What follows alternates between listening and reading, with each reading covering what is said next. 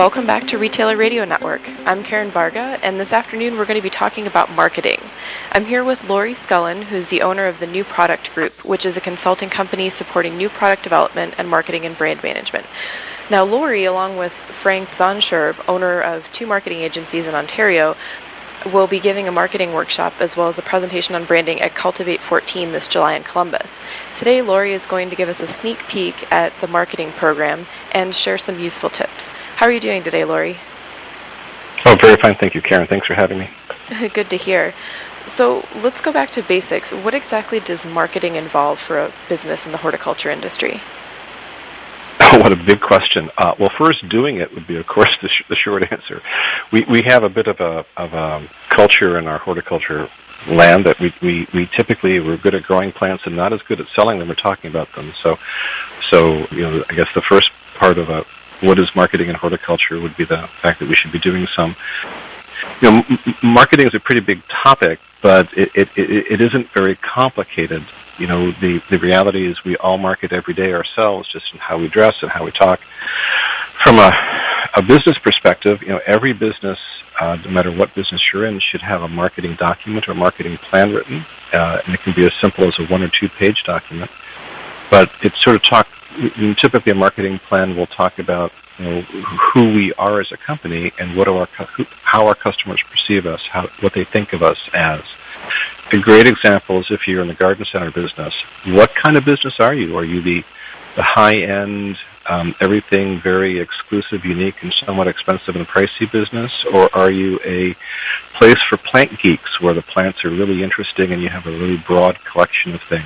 Or, or are you the place that's great for the, the families and kids to shop? So I know when I load up the minivan, you know, it's going to be a fabulous retail experience for, for, for me and the kids each one of those is doable. Each one of those is really different. You know, are you a design center where I go to be inspired by ideas? Are you a place of great color in spring? Um, or are you the place where you have the world's best organic collection of perennials and I, I get to spend hours poking through you know, one of a kind items that, that you have on display. Each one of those is a different personality. Each one of those could be talked about differently. You might even choose to use different marketing vehicles slightly, you know, differently. One might be more social media, one might be more old school, traditional printed catalog. So, so uh, a marketing plan is always, a, we think, a good place to start with that conversation. In your marketing presentation in July, you're going to talk more in depth about the marketing plan. Now, you mentioned that it's a place where you kind of show your personality and you use that to determine what kind of marketing efforts you're going to do. But what exactly goes into this marketing plan? Well, marketing plan is a couple things. It, you know, it, it, it sets a goal. Um, you know, what do we want to accomplish with our marketing activities for this year, and what do we want to accomplish long term?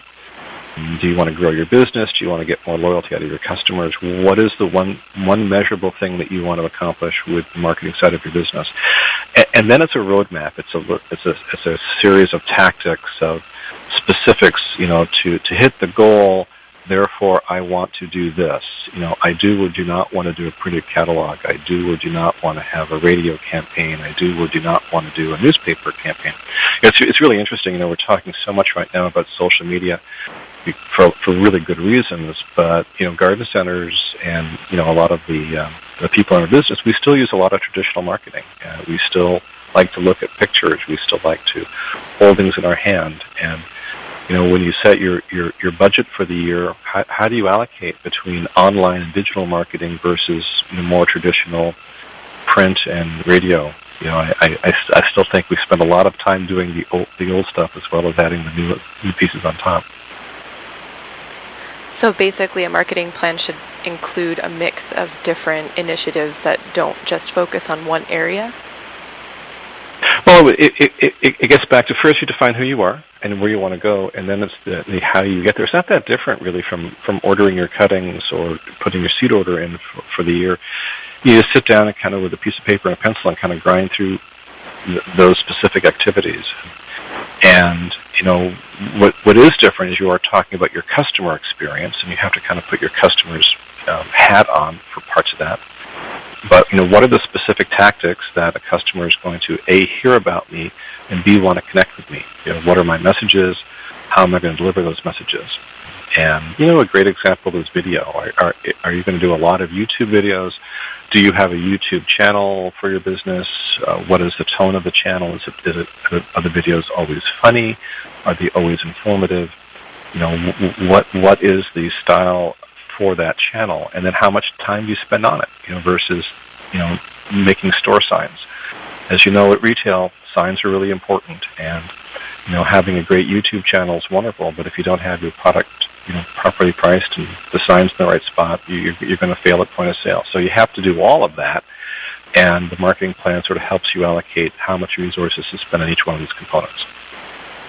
Those are very good points. Now you've touched on this a little bit, but how is marketing today different than it was maybe 10 or 15 years ago? Uh, well, I think, and this I'm a little bit biased, but I think it's harder now than it was 10 or 15 years ago. Boy, back in the good old days, he says, as a crotchety old guy, yeah, back in the good old days, you know, all we had to worry about was, you know, print, radio, TVs, uh, in-store signage, uh, staff training. You know, our, our, our marketing from a retailer perspective was relatively confined. Uh, you, throw the social media aspects into it, and not just, you we spend all our time talking about Facebook and YouTube, but from a retailer side, you know, we have all the, re- the review sites. You know, what's your presence on Yelp? How important is Yelp and and uh, YellowPages.com from a from a retailer's perspective in terms of customers putting reviews in a very public forum to talk about who you are and, and what kind of experience they had at your at your location. So you know, now that there's so many more places to have to focus, you know, it it um, it becomes a challenge.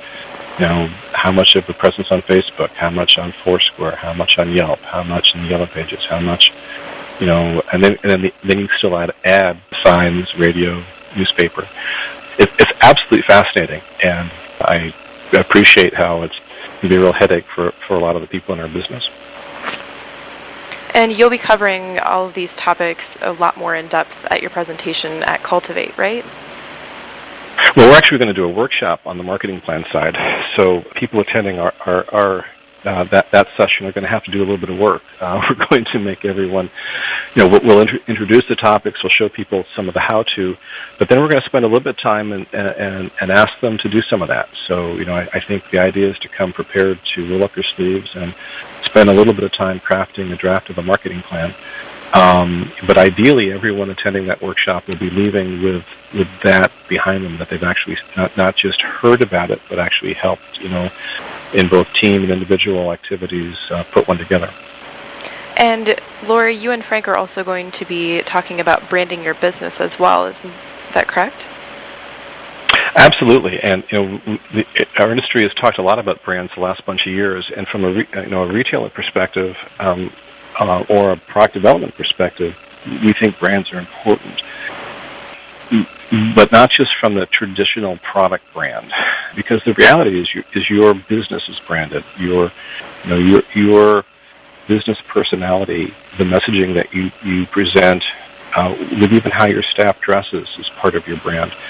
And so we're going to talk about branding not just at the at the specific product level, but also more more from a business perspective, and and you know get get back into this idea of, of really who your business is and what messaging does your business want to present with all of your activity, not just not just your communication parts, but also you know the, the who and what of, of your essence when you talk about branding a business, you know, one of the, the great examples is talking about consumer brands that we all recognize as consumers in our other parts of our life. Uh, a, a, funny example, of course, is the, the in cars. You think about uh, a Buick, where it, you know in North America, Buick is somewhat considered a, grand, a grandfather car, yet it's the number one most desired brand in China right now.